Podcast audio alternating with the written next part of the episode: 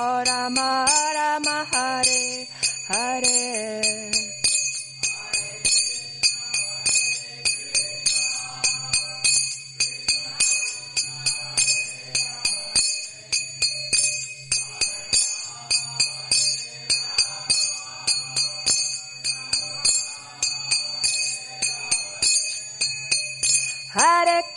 Krishna, Hare Krishna, Krishna Krishna, Hare Hare, Hare Rama, Hare Rama, Rama Rama, Hare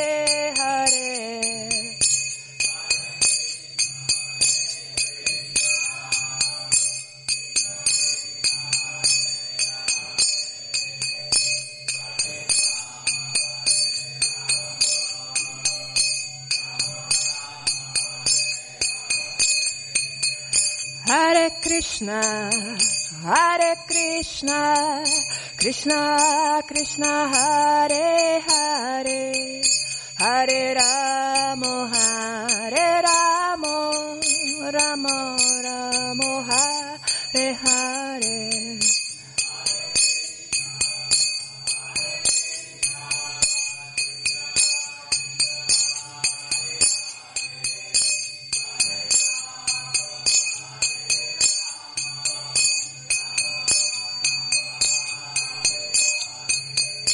Jayurada Vraja Sundrarada Vraja Sundra Shri Radhe.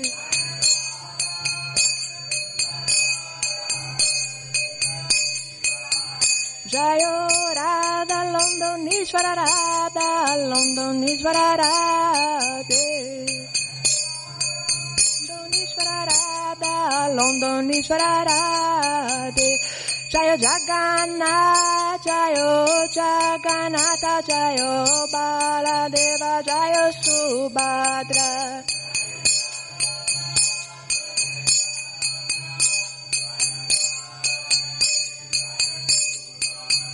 Jayo Jagannath, Jayo Jagannatha, Jayo Baladeva, Jayo Subhadra.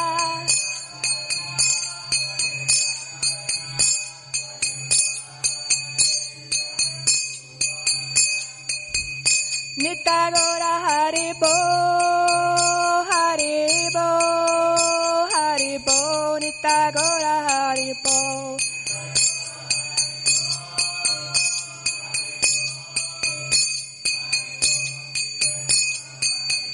Jayo Goranita, Jayo Goranita, Jayo Goranita, Jayo Goranita.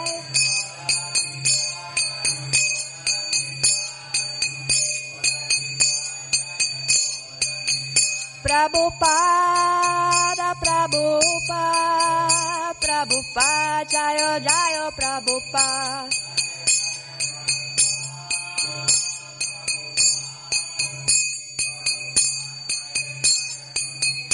Jaya Jaya Guru Deva, Guru Deva, Guru Deva, Jaya Jaya Guru Deva.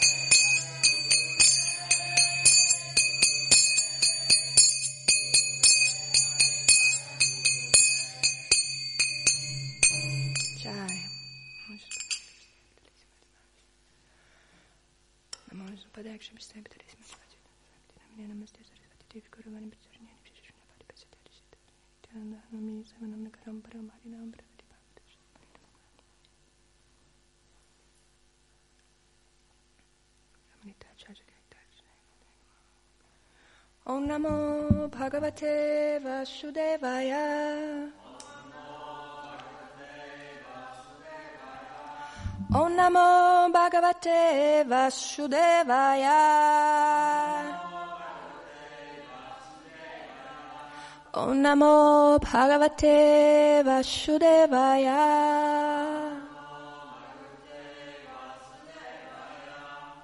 Hare Krishna, continuiamo dopo un- una lunga pausa con la lettura della Srila Prabhupada Lilamrita e riprendiamo a qualcosa che Srila Prabhupada ha scritto nel nettare della devozione che si applica molto bene a tutti noi e anche a quello che volevo dire prima di iniziare la lettura. Ricordiamoci sempre che il servizio adesso nel Tempio è un servizio che viene anche trasmesso alla radio, Radio Krishna, e dunque ricordiamoci che quando facciamo i bhajan, quando facciamo le letture, quando, quando facciamo le lezioni, dobbiamo essere disposti a condividere tutto questo con eh, le persone attraverso le onde della radio di Radio Krishna. È un servizio importante perché arriva anche a tutte quelle persone che non possono essere qua per vari motivi personali, di salute, logistici. E arriva anche a quei devoti che, che, sono all'estero, a quelli devoti che sono in ospedale, a tutti i devoti e a tutte le persone. Dunque ricordiamoci sempre di tenere questi microfoni accesi e di diffondere la parola di Shila Prabhupada. Jaya. Shila Prabhupada dice, tutto ciò che può essere utilizzato per avanzare nella coscienza di Krishna può essere usato. Noi, per esempio, usiamo molte apparecchiature a questo fine, macchine da scrivere, ditafoni, registratori, microfoni e ad aeroplani. Talvolta la gente chiede, perché usate questi prodotti materiali se condannate il progresso della civiltà moderna? In realtà però noi non condanniamo, chiediamo soltanto alle persone di fare per Krishna tutto ciò che già sta facendo, già stanno facendo.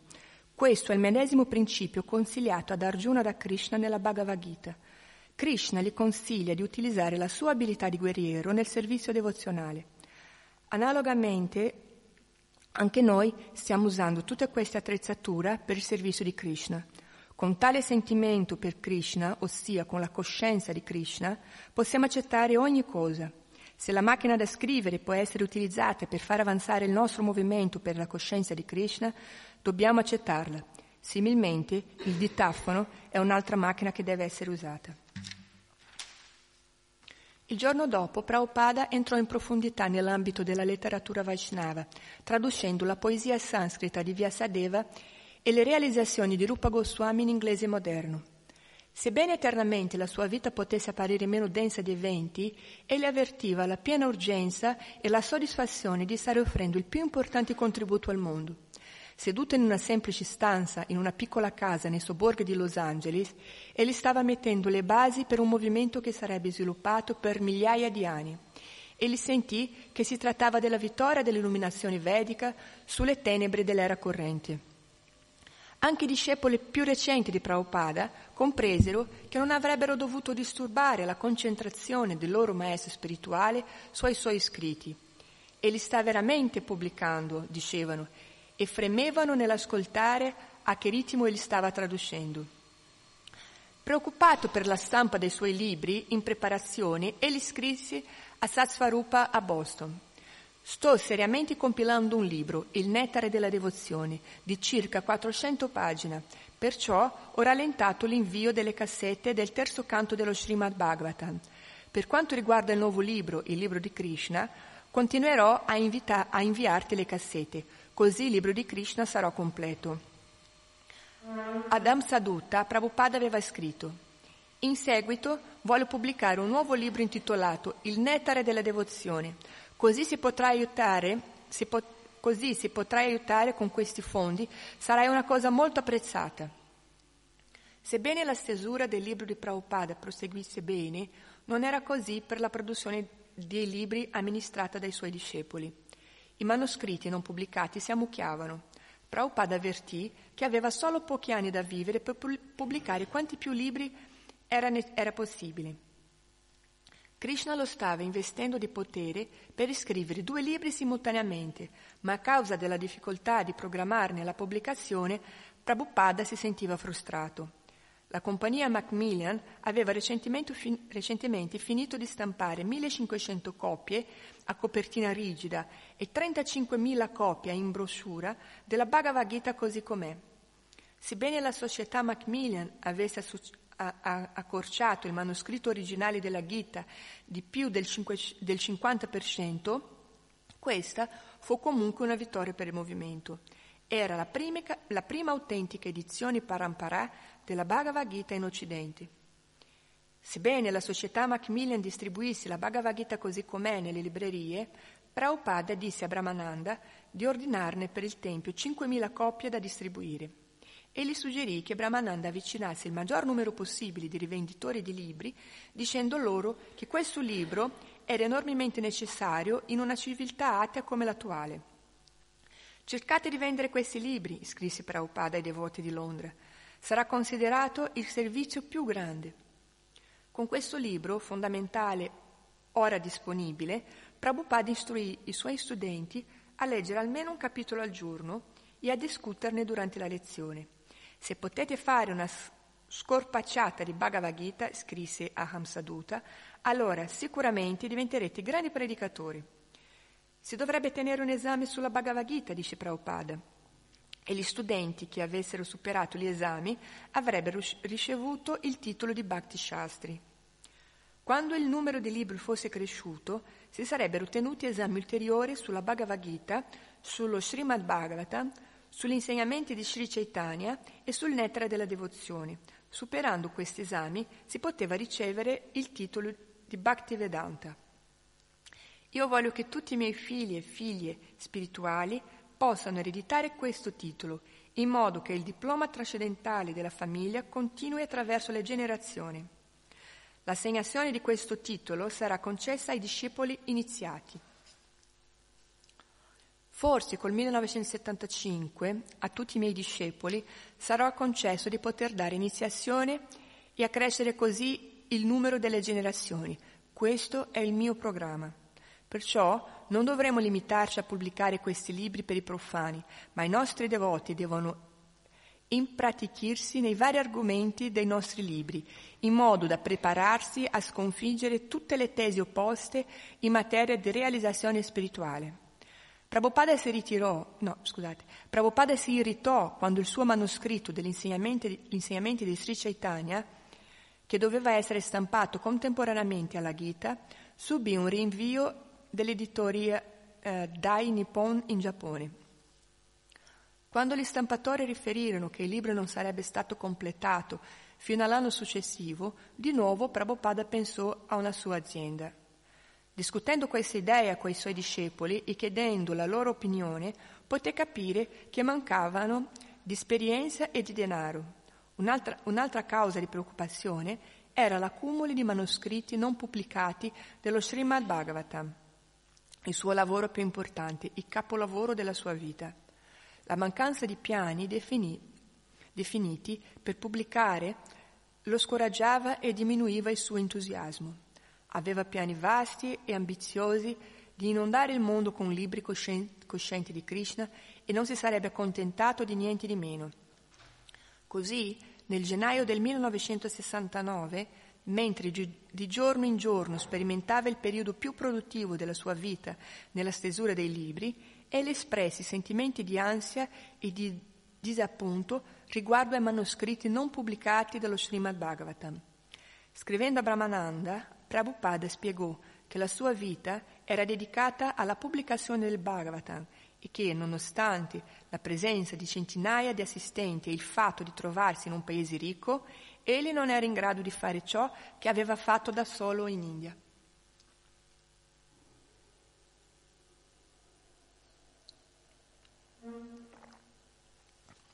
Prabhupada dice, una cosa che ti prego di portare alla alla tua attenzione alla stampa dei miei libri. Nel 1954 lasciai la casa e per cinque anni vissi come vanaprasta, qua e là, e poi nel 1959 accettai il sannyasa.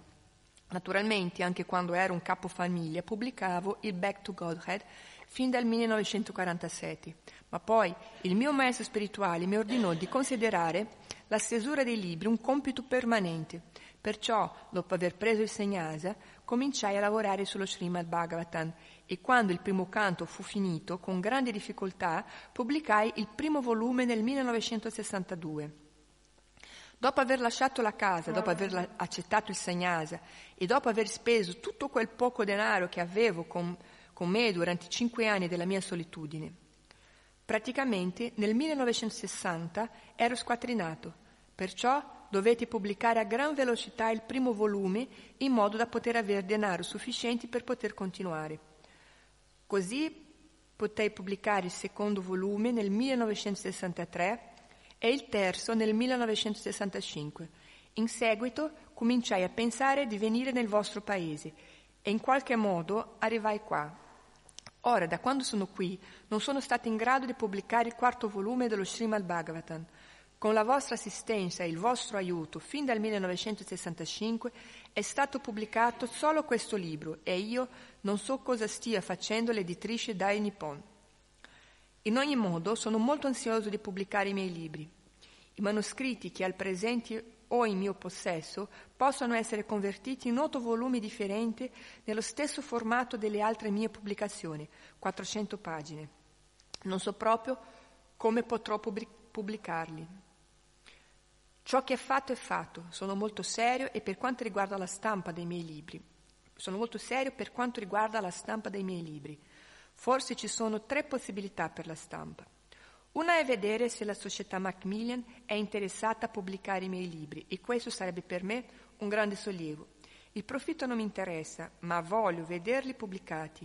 Se la Macmillan non è interessata, li potremo, fa- li potremo far pubblicare alla Dai Nippon, ma la lentezza de- nella procedura di questa casa editrice in Giappone non è certo incoraggiante.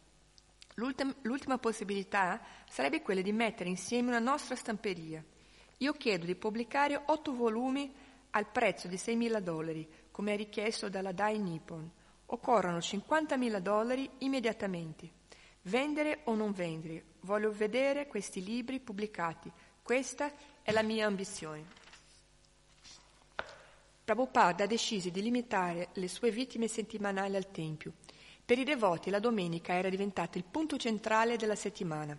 La domenica era il punto focale della predica dei devoti perché durante tutta la settimana essi invitavano persone alla festa della domenica.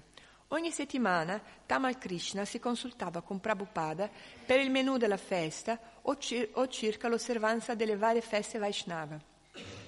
Prabhupada suggeriva anche la, eh, le rappresentazioni teatrali che i devoti avrebbero potuto fare. La domenica, all'arrivo di Prabhupada, tutti lo aspettavano all'esterno del tempio. Quando Prabhupada scendeva dall'auto, i devoti gli, gli offrivano la ghirlanda. Accanto alla sala del tempio vi era una piccola stanza, una specie di parlatoio per ascoltare Prabhupada che parlava di Krishna e si informava sulle attività dei devoti. Prabhupada era, era simile a un re, tra subordinati e adoranti, un padre di famiglia di 60 figli e figlie. L'atmosfera del programma della domenica era festoso. Veniva un numero di ospiti maggiore di quanto non accadesse prima in nessun altro eh, degli altri templi di Prabhupada. Lasciando la sua piccola stanza, Prabhupada entrava nella sala del tempio dove egli avrebbe guidato il canto, accompagnato dai devoti e dagli ospiti. In una di queste occasioni, durante il kirtana, Prabhupada cominciò a danzare in un ampio cerchio, cerchio attorno alla sala, muovendosi lentamente con maestà, le braccia alzate, inducendo gli altri ad unirsi. Mentre egli danzava e passeggiava, i devoti e gli ospiti si, all- si allinearono per seguirlo. Egli si fermava di fronte a ogni quadro della parete e danzava con passo laterale alternato, le braccia alzate e le vesti ondeggianti.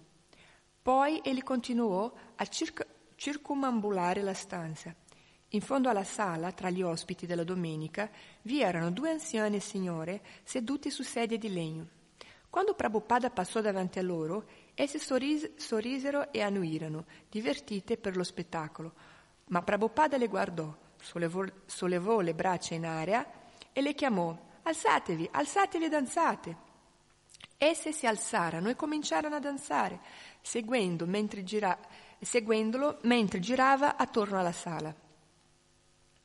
Dopo il Kirtana, Prabhupada si sedeva e guardava le rappresentazioni dei devoti, Narada i cacciatori o Pralal Maharaj e il signore Nishingadev. Oppure guardava lo spettacolo di, ma- di marionette di Vishnujana. Poi si univa ai devoti per la festa della domenica. Tamal Krishna racconta. Srila Prabhupada mangiava con i devoti sal- nelle sale del Tempio in occasione di ogni festività. Ci insegnò a servire prima tutti i bambini, diceva. I bambini devono avere prasada per primi. Poi l'avrebbero preso tutti gli altri. Più tardi, dopo aver finito di mangiare, restavamo di fronte a lui ed egli ci istruiva. Dateli un po' di più di questo o un po' di più di quell'altro io mi sedevo sempre di fronte, a quel punto egli distribuiva il suo piatto di Maprasada. Silava ti racconta.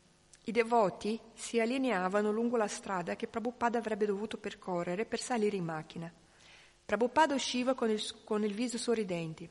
Tutti i devoti si inchinavano e poi restavano in ginocchio mentre egli passava loro vicino e poneva la sua mano sulla testa di ognuno.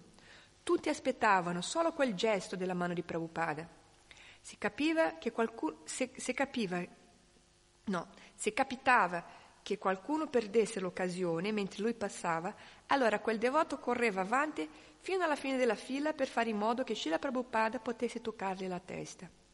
So chi era al corrente di ciò che accadeva, perché lo vedevamo sorridere.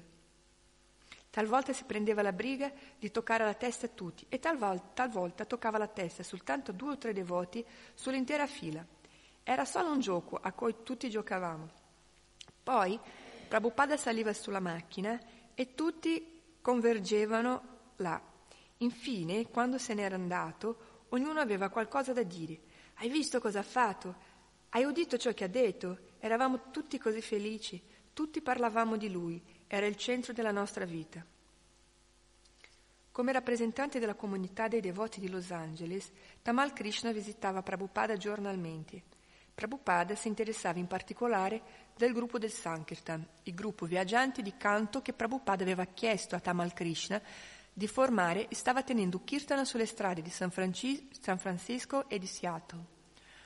Al loro arrivo a Los Angeles, Prabhupada chiese che essi si fermassero là come parte del centro di Los Angeles.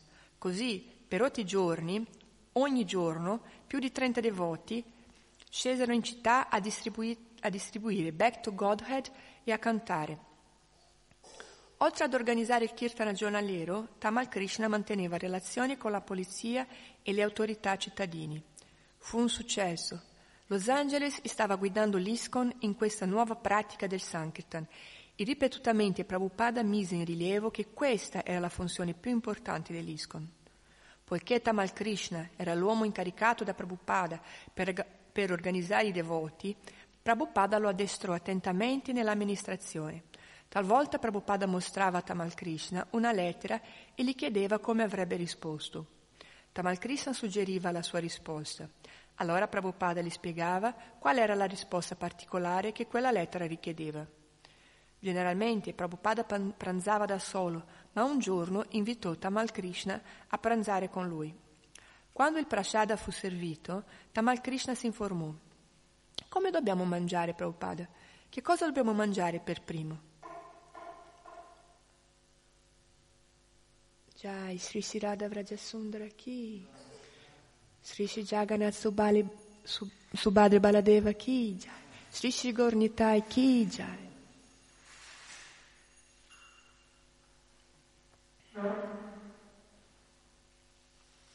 Nel mangiare, rispose Prabhupada, non vi, non vi sono regole fisse e severe, ma Tamal Krishna osservò il suo maestro spirituale che prendeva il prasada sapendo che per lui questa era un'arte. Qualunque cosa Prabhupada mangiasse, la mangiava anche Tamal Krishna, boccone per boccone. Prabhupada lo incoraggiò a mangiare fino alla sua piena soddisfazione. Dopo aver mangiato ed essersi lavato, Prabhupada disse, ora parliamo un po'. Gli stampatori in Giappone sono d'accordo di fare un contratto per stampare il Back to Godhead, a condizione che l'ISCON faccia un ordine minimo di 20.000 riviste al mese. Sono stampatori di prima categoria, disse Prabhupada, perciò dammi solo una garanzia. Voglio che tu prenda 5.000 riviste al mese per Los Angeles. Se lo fai, allora organizzerò per San Francisco, per New York e Londra affinché ne prendano 5.000 per uno. Tu dammi solo questa garanzia. Immediatamente Tamal Krishna promise di distribuire 5.000 riviste al mese. Era una decisione importante. Ora, disse Prabhupada, posso prendere l'iniziativa di fare stampare un ordine così grosso, altrimenti non posso farlo. Durante un'altra visita giornaliera, Tamal Krishna mostrò a Prabhupada un dipinto appena portato a termine da Muralidhara, un nuovo devoto. Il dipinto mostrava il cielo spirituale con i pianeti spirituali e il mondo materiale in un angolo. A Prabhupada il dipinto piacque, Riferendosi al quadro, egli spiegò a Tamal Krishna il piano dell'intera creazione. Krishna, in quanto Dio, la persona suprema, egli cominciò, è situato nel pianeta più alto, Krishna Loka. Attorno a Krishna Loka vi sono innumerevoli pianeti spirituali, residenza dell'espansione a quattro braccia del signor Narayana. I pianeti sono tutti situati in una radiosità illuminata dal, dal cielo Brahman che è, che è in realtà la radiosità del corpo di Krishna. In un piccolo angolo di questo cielo esiste l'intero mondo materiale. L'intero mondo materiale emana da un'espansione di Krishna, Mahavishnu, che vive nell'oceano, nell'oceano causale. Egli emana dal suo respiro e dai pori della sua pelle innumerevoli universi materiali. All'interno di ogni universo Mahavishnu si espande ulteriormente come Garbhodakashai Vishnu, che genera i pianeti all'interno dell'universo. Il pianeta Terra è situato nella parte mediana del sistema planetario e a paragone dell'intero universo è insignificante come un granello di polvere. Eppure su questo granello di polvere ci sono sette continenti, disse Prabhupada. Vi è l'America e in America vi sono moltissime città. Una di queste città è Los Angeles. Qui a Los Angeles ci sono molti posti e uno di questi posti è il nostro tempio. E in questo tempio c'è Tamal Krishna, il quale ora sta pensando di essere molto importante. Tamal, Tamal Krishna si, allarmò, Prabhupada lo guardò e si limitò a sorridere.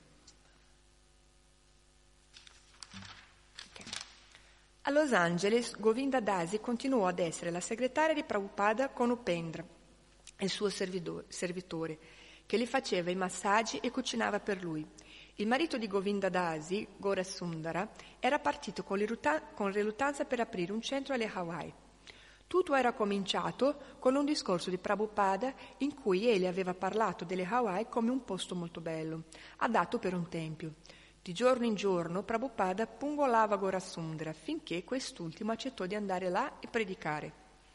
Ora Prabhupada stava suggerendo a Govinda Dasi che avrebbe potuto raggiungere il marito. Lei però preferiva restare con Prabhupada e continuare il suo servizio di segretaria. Era già rimasta con lui per più di un anno, tuttavia Prabhupada insistette perché andasse. Da New York Purushottama aveva scritto chiedendo di poter venire per servire Prabhupada e Prabhupada consentì. Dopo aver scritto la lettera in cui diceva a Purushottama di venire, Prabhupada la consegnò a Tamal Krishna dicendo è meglio che, se, che la spedisca tu, non darla a Govinda Dasi, potrebbe rifiutare di spedirla. Govinda Dasi voleva restare, ma Prabhupada le ordinò, devi vivere con tuo marito, ciò ti renderà felice. Non sarete mai felici se rimarrete lontani l'uno dall'altro, devi andare là, così dopo settimane di procrastinazione, Govinda Dasi, pur riluttante, lasciò il suo caro servizio e andò a raggiungere il marito. Già a disagio per la partenza di Gorasundara, Prabhupada era ora ulteriormente a disagio per la perdita della sua segretaria esperta. Tuttavia, voleva nuovi centri. Rendere servizio con la mansione di, se- di, di servitore e di segretario non è una funzione molto importante, le aveva detto. Andare per il mondo e predicare la coscienza di Krishna, invece, richiedeva uno spirito divino e chiunque avesse questa opportunità dovrebbe considerarla una grande benedizione di Krishna. Poi Upendra ricevette una sentenza di reclusione a causa di una condanna per droga che risaliva agli anni precedenti, prima di unirsi al movimento di Prabhupada. Dapprima la sentenza era di tre mesi, ma poi si era ridotta a un mese in una prigione della provincia. Quando arrivò il giorno della partenza, Upendra fece i bagali e andò a salutare Prabhupada. Stai andando ora? disse Prabhupada sorridendo. Sì, Prabhupada. Upendra disse con voce spezzata. Poi gli chiese, Prabhupada, per favore, puoi cantare un giro con me? Prabhupada lo guardò con fermezza e disse, fermezza e disse, dovresti sapere che io canto sempre i giri con te. Upendra si mise a piangere e Prabhupada gli si avvicinò, gli batté sulla spalla e gli scompigliò i capelli. Non aver paura, lo rassicurò Prabhupada. È misericordia di Krishna. Penseranno che sei un ragazzo pio e ti lasceranno andare dopo quel, qualche giorno. Va ora, canta Hare Krishna e sii felice. Upendra si rincuorò e partì per la prigione. Dopo dieci giorni fu rilasciato e riprese il servizio personale a Prabhupada. A quel tempo Prabhupada cominciò a parlare a Upendra della predica in Australia. Un devoto di New York aveva scritto a Prabhupada circa l'apertura di un tempio in Australia e fece il nome di Upendra. Dapprima Upendra si dichiarò contrario a questo progetto, ma Prabhupada sorrise gentilmente e disse: Sì, penso che dovresti andare. Ma sto cucinando per, per te, protestò Upendra. Oh, chiunque può cucinare, rispose Prabhupada. Stavi facendo un servizio migliore a Seattle. Non stai scherzando? chiese Upendra. No, Prabhupada non stava scherzando. E Upendra partì per l'Australia. Così Prabhupada gradualmente diminuì il suo staff personale a Los Angeles, ma continuò a usare il Tempio di Los Angeles come uno stadio per introdurre nuovi importanti aspetti della coscienza di Krishna. Un precedente di questo genere era stato il gruppo di canto in città, un altro precedente era stata l'adorazione su scala completa delle divinità nel Tempio. Fu in quel periodo a Los Angeles che i devoti cominciarono il programma giornaliero completo di arati e di offerte di prasadam alle divinità, proprio come nei grandi templi Vaishnava dell'India. Jiva Goswami, un grande studioso e seguace di Sri Chaitanya, aveva scritto che sebbene il canto Hare Krishna fosse suffici- sufficiente in se stesso per tornare a Dio, Poiché le persone di questa era sono irrequiete, dovrebbero anche adorare le divinità per purificarsi, poiché l'adorazione implica il fatto di cucire gli abiti delle divinità, di decorare e di pulire l'altare delle divinità e di cucinare per loro, Prabhupada si, risvo- si rivolse ad alcune discepole che sembravano particolar- particolarmente inclini. Una di loro era Silavati. Era più anziana di tutte le altre donne e si era unita al movimento per la coscienza di Krishna insieme con i suoi due figli. Quando Prabhupada vide in lei l'ansia di aiutarlo a stabilire l'adorazione delle divinità, gli chiese di venire nel suo appartamento dove gli spiegò il sistema di adorazione con sei arati giornalieri. Il primo arti, il Mongolarti, doveva essere tenuto un'ora e mezza prima dell'aurora. Tuttavia, le divinità devono prima essere svegliate, poi devono ricevere un'offerta di dolce a base di latte e di frutta e poi, nel caso dell'arti, i devoti devono offrire consecutivamente incenso, canforo ardente, acqua in una conchiglia, un fazzoletto pulito, un fiore profumato, un piumino di coda di yak e un ventaglio di piume di pavone. Il devoto che offre gli oggetti dell'adorazione è definito pujari. Il pujari suona il campanello con la mano sinistra, mentre con la destra offre ogni oggetto muovendo con, con moto circolare in senso orario davanti alle divinità. La colazione è offerta alle divinità qualche ora dopo il Mongolartic. Successivamente tutti i devoti possono consumare i resti dell'offerta in forma di prasada. Un altro arati deve deve aver luogo a mezzogiorno, dopo il quale i devoti possono consumare i resti per il pranzo. Durante la giornata vi sono tre, arti, tre altri arti, alle 4 del pomeriggio, alle 7 e alle 9 di sera. Poi le divinità vanno a riposare. Il fatto di comprendere che in realtà la divinità è il Signore ed è il proprietario del Tempio fa sì che i devoti lo servano proprio come un re, come un re è servito nel suo palazzo. Con questa attività i devoti dovrebbero accrescere in modo naturale la loro coscienza di Krishna. Tuttavia, questo è un servizio che deve essere fatto con entusiasmo. Prabhupada avvertì i devoti che se l'entusiasmo fosse svanito, l'adorazione si sarebbe trasformata in un lavoro ingrato e sarebbe diventato simile all'adorazione di un idolo. I discepoli si sarebbero rattristati all'idea di aver dato inizio a tale adorazione. Dopo essere stata istruita da Srila Prabhupada, Silavati tornò al Tempio per mettere a punto la procedura della nuova adorazione. La domenica successiva, quando visitò il Tempio, Prabhupada si fermò per osservare Silavati che offriva l'arati. In seguito, quando Silavati si unì altri, agli altri devoti nella stanza di Prabhupada adiacente al Tempio, Prabhupada la salutò dicendo, ora avremo l'arti. Shilavati lo guardò sorpresa. Ah, disse, ma l'ho appena fatto. No, disse Prabhupada, non l'hai fatto. Non andava bene? domandò Shilavati. No, non era secondo la regola. Allora Prabhupada andò nel tempio e chiese ai devoti di portargli i vari articoli per l'offerta di Lareti. In piedi davanti all'altare, Prabhupada chiese, voglio della canfora. Che cos'è la canfora? chiesero i devoti. Dove si trova la canfora? Qualcuno corse immediatamente a comprarla. Poi Prabhupada cercò dei fiori. Oggetto per oggetto, tutto l'occorrente per l'arti fu raccolto, mentre Prabhupada, in piedi davanti all'altare, dirigeva i devoti a porgergli ogni articolo. Quando tutto fu pronto, Prabhupada dimostrò come l'arti deve essere fatto, poi di nuovo si girò verso Shilavati. Ora egli aveva mostrato come fare ed essi dovevano continuare con entusiasmo. Quando Prabhupada introdusse per la prima volta i festival e l'osservanza spirituale delle feste del calendario Vaishnava, i devoti a Los Angeles erano felicissimi. Avevano programmato molte feste della domenica attorno a un evento particolare. La festa del burro frullato commemorava le attività di Krishna Pastorello. La celebrazione del Govardhan Puja celebrava il divertimento di Krishna che solleva la collina Govardhana. Altre feste osservavano l'apparizione di Sri Rama, di Sri Nishinha. Queste non erano idee nuove per Prabhupada, ma ora per la prima volta egli aveva facilitazione e aiutanti entusiasti per effettuarle. In febbraio, per l'apparizione di Srila Bhaktisiddhanta Sarasvati, Prabhupada venne al tempio e cucinò patate e cavalfiore, riso dolce, halava e puri. Mentre i devoti affollavano l'atrio, osservando, Prabhupada cucinava cucinava in assorta concentrazione, pulendo la stufa e l'acquaio dopo ogni fase della preparazione. Un giorno Shilavati scop- eh, scoprì un bocciolo su, su ognuno dei 108 cespugli di rose e con eccitazione chiamò alcuni devoti a vedere.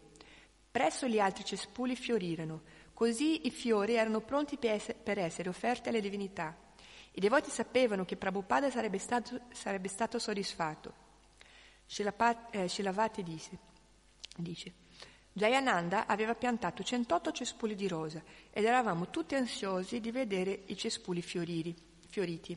Un giorno trovai un bocciolo di rosa e mi sentii veramente eccitata. Era una rosa gialla. Seppi così che il cespuglio avrebbe dato rose gialle e avrebbe avuto il particolare profumo di quel fiore. Sentii che era qualcosa che riguardava il nostro tempio. Forse vi erano altri tempi più grossi, più importanti, ma l'essenza della visione di Srila Prabhupada era, compresa, era espressa in quel tempio. Come con quel cespuglio di rose potevamo conoscere il profumo e il colore di tutti i fiori di ogni cespuglio.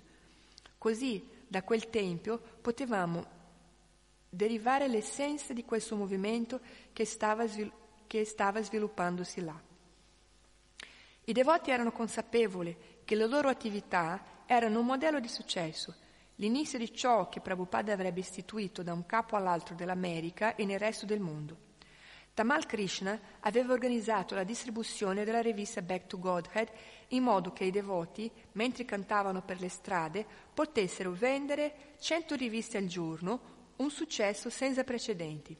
Vishnu Jana era, era meraviglioso, cantava e suonava la mridanga per l'intera giornata. Prabhupada disse che poteva guidare Kirtan come un Gandharva. Inoltre, gli spettacoli di marionette di Vishnu Jana e, la, e le rappresentazioni teatrali per le feste della domenica erano qualcosa di nuovo per l'ISKCON ed erano molto apprezzati dagli ospiti. Essi rendevano il programma domenicale non solo una festa, ma un, ma un festival. E ora Prabhupada aveva introdotto uno standard più alto dell'adorazione delle divinità. I devoti erano ispirati a servire insieme quando Prabhupada era presente e lavoravano per lunghe ore non con un'attitudine d'orgoglio per ciò che, per ciò, per che conseguivano, ma in in uno spirito di gruppo. Lavoravano duro, ma era tutta ricreazione. Vedevano il loro impegno come servizio devozionale eterno, benché fosse compiuto in uno scenario del tutto temporaneo, in una chiesa rivestita di legno in una metro- metropoli della California meridionale. Tuttavia, il successo decisivo del Tempio di Los Angeles era la presenza personale in quel luogo di Srila Prabhupada. Solo perché lui era là, ogni cosa aveva successo.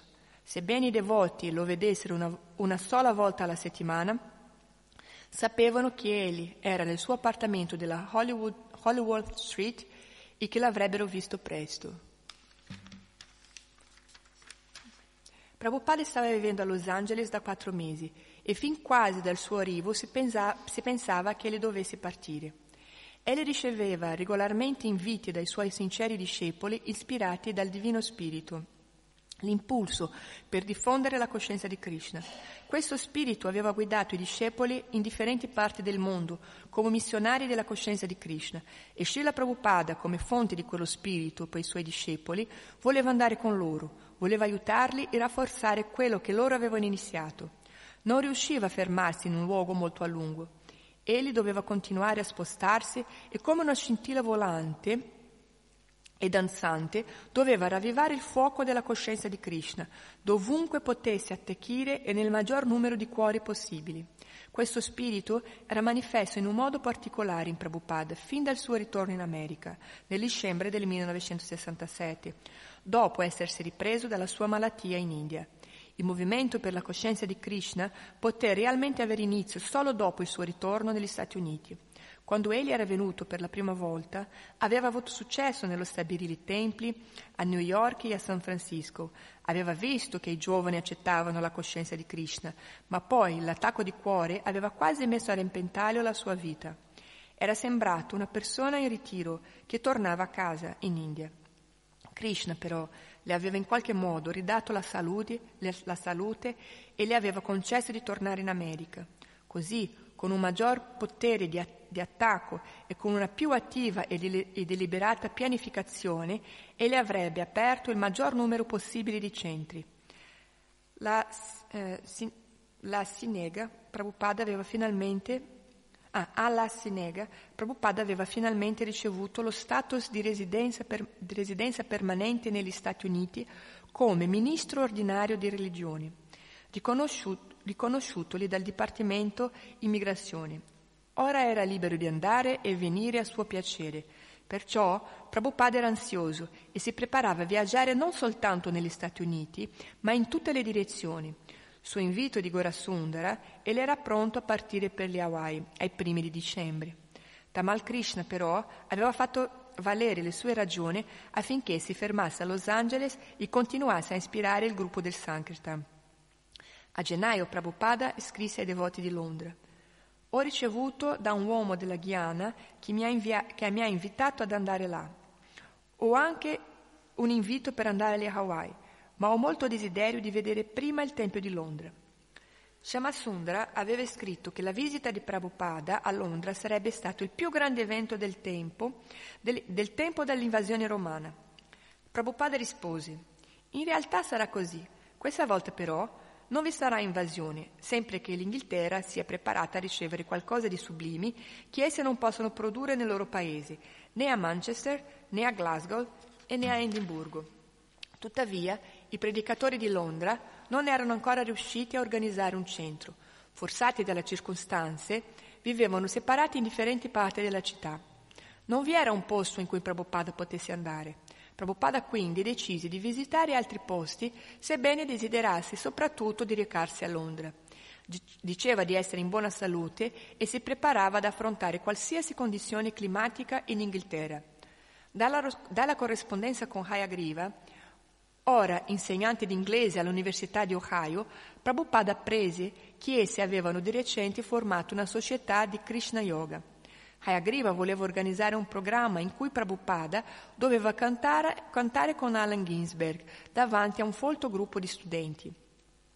Prabhupada disse a Hayagriva di fissare una data. Sarebbe andato in qualsiasi posto, pur di predicare. Il 13 febbraio Prabhupada scrisse a Krishnadas in Germania.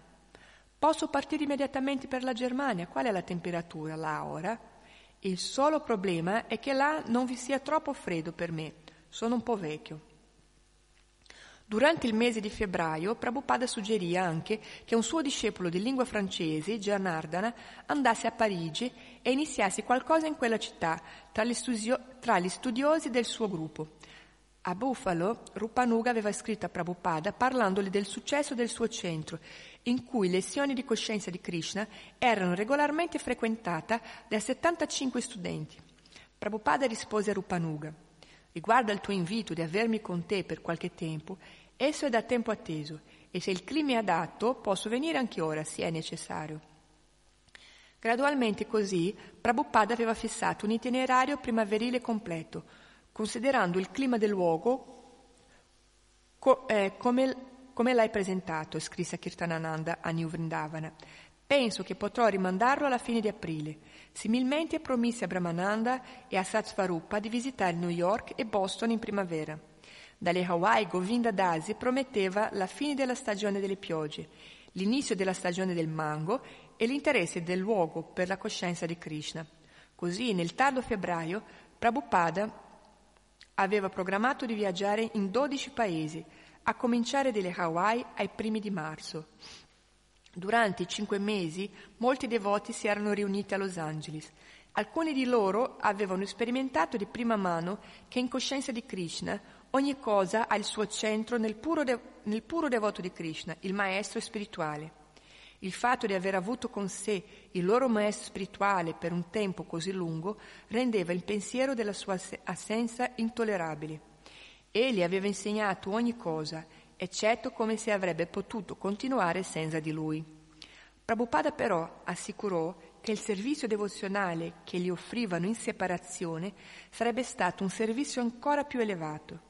Come loro volevano che lui rimanesse, così anche lui voleva rimanere, ma i viaggi e la predica della coscienza di Krishna nel mondo erano il suo dovere da offrire a, Shri, da offrire a Srila Bhaktisiddhanta Sarasvati, anche a rischio di ridurre il ritmo delle sue traduzioni e di lasciare la sistemazione ideale e coscienza di Krishna là dove le sue 108 rose avevano cominciato a fiorire. Bhavananda dice, andammo tutti all'aeroporto a vedere Prabhupada che partiva. Prabhupada era in attesa di salire, su, di salire sull'aereo e anche il momento di andarsene arrivò. Egli era in compagnia dei suoi nuovi servitori, Purushottama e Kartikeya. E noi tutti cantavamo e piangevamo. Prabhupada appariva così luminoso mentre scendeva per il piccolo tunnel. Si girò e ci salutò. Poi si diresse di nuovo verso l'aeroplano. Io piangevo e pensavo. Ho cercato tanto a lungo un maestro spirituale e ora che finalmente l'ho trovato, egli mi lascia. Non lo rivedrò un'altra volta. Poi l'aereo rolò sulla pista di decollo. Decolò mentre noi tutti guardavamo dalle finestre del terminal verso quel punto nello spazio, proprio quando Krishna lasciò le gopi e andò a Mathura. Così noi continuammo a guardare quell'aeroplano finché diventò un punto e scomparve nel cielo. E così finisce il sesto capitolo della Srila Prabhupada Lilameta.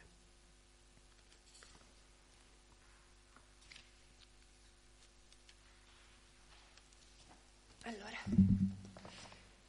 come di consuetudine facciamo sempre qualche commento piccolo su quello che abbiamo letto. Vorrei la vostra opinione, però io penso, eh, almeno quello che ho letto, la cosa che mi è rimasta più impressa in assoluto è stata proprio questa, l'urgenza della predica che Cila Prabhupada ci ha fatto vedere l'urgenza della predica che passa al di là di tutto, anche al di là del nostro falso ego. Perché, scusate, perché Shila Prabhupada, come ha detto, voleva che tutti i suoi studenti e studentesse imparassero la conoscenza vedica a un qualunque livello per poter andare a predicare nel mondo. ed era disposto a rinunciare a qualunque cosa, anche alla sua salute, pur di portare questa coscienza di Krishna in giro per il mondo e diffonderla il più possibile. E credo che sia proprio questa urgenza di comunicare la Bhakti, andando al di là delle nostre possibilità, andando al di là del nostro falso ego, senza badare se sono adatto, sono quello che dirò eh, mi porterà a qualche glorificazione o Dio magari farò qualche figura un po', un po' così, un po' non bella, Però diffondere questo movimento è la cosa più importante. E se cerchiamo di soddisfare Krishna, di soddisfare il maestro spirituale, questo messaggio, al di là delle nostre eh, imperfezioni, del fatto che siamo neofiti, del fatto che siamo qui e stiamo, probabilmente faremo tanti sbagli, comunque riusciremo a portare questo messaggio, che era l'urgenza del Signor Chaitanya, l'urgenza del Signor Nityananda, l'urgenza di Shila Prabhupada nel soddisfare il, il desiderio del suo maestro spirituale. Dunque penso che con questo, con questa idea in testa, con questo desiderio, dobbiamo veramente mettere da parte il nostro orgoglio, i nostri, i nostri desideri di gloria o qualunque cosa meno, meno nobile abbiamo noi nel nostro cuore e buttarci a capofitto nel, nel diffondere questo movimento con tutte, tutte, le possibilità che abbiamo, con tutte le energie che abbiamo. E penso che questo sia uscito fuori eh, in questo capitolo, nella lettura di oggi. Voi avete qualche altro, qualche altro punto che vi è saltato in mente come, come importante in questo capitolo? Mataji? Siete d'accordo allora che c'è l'urgenza di, di diffondere il movimento del Sor Chaitanya? Va bene. Ok, allora niente. Hare Krishna e grazie dell'ascolto. Adaki Jai.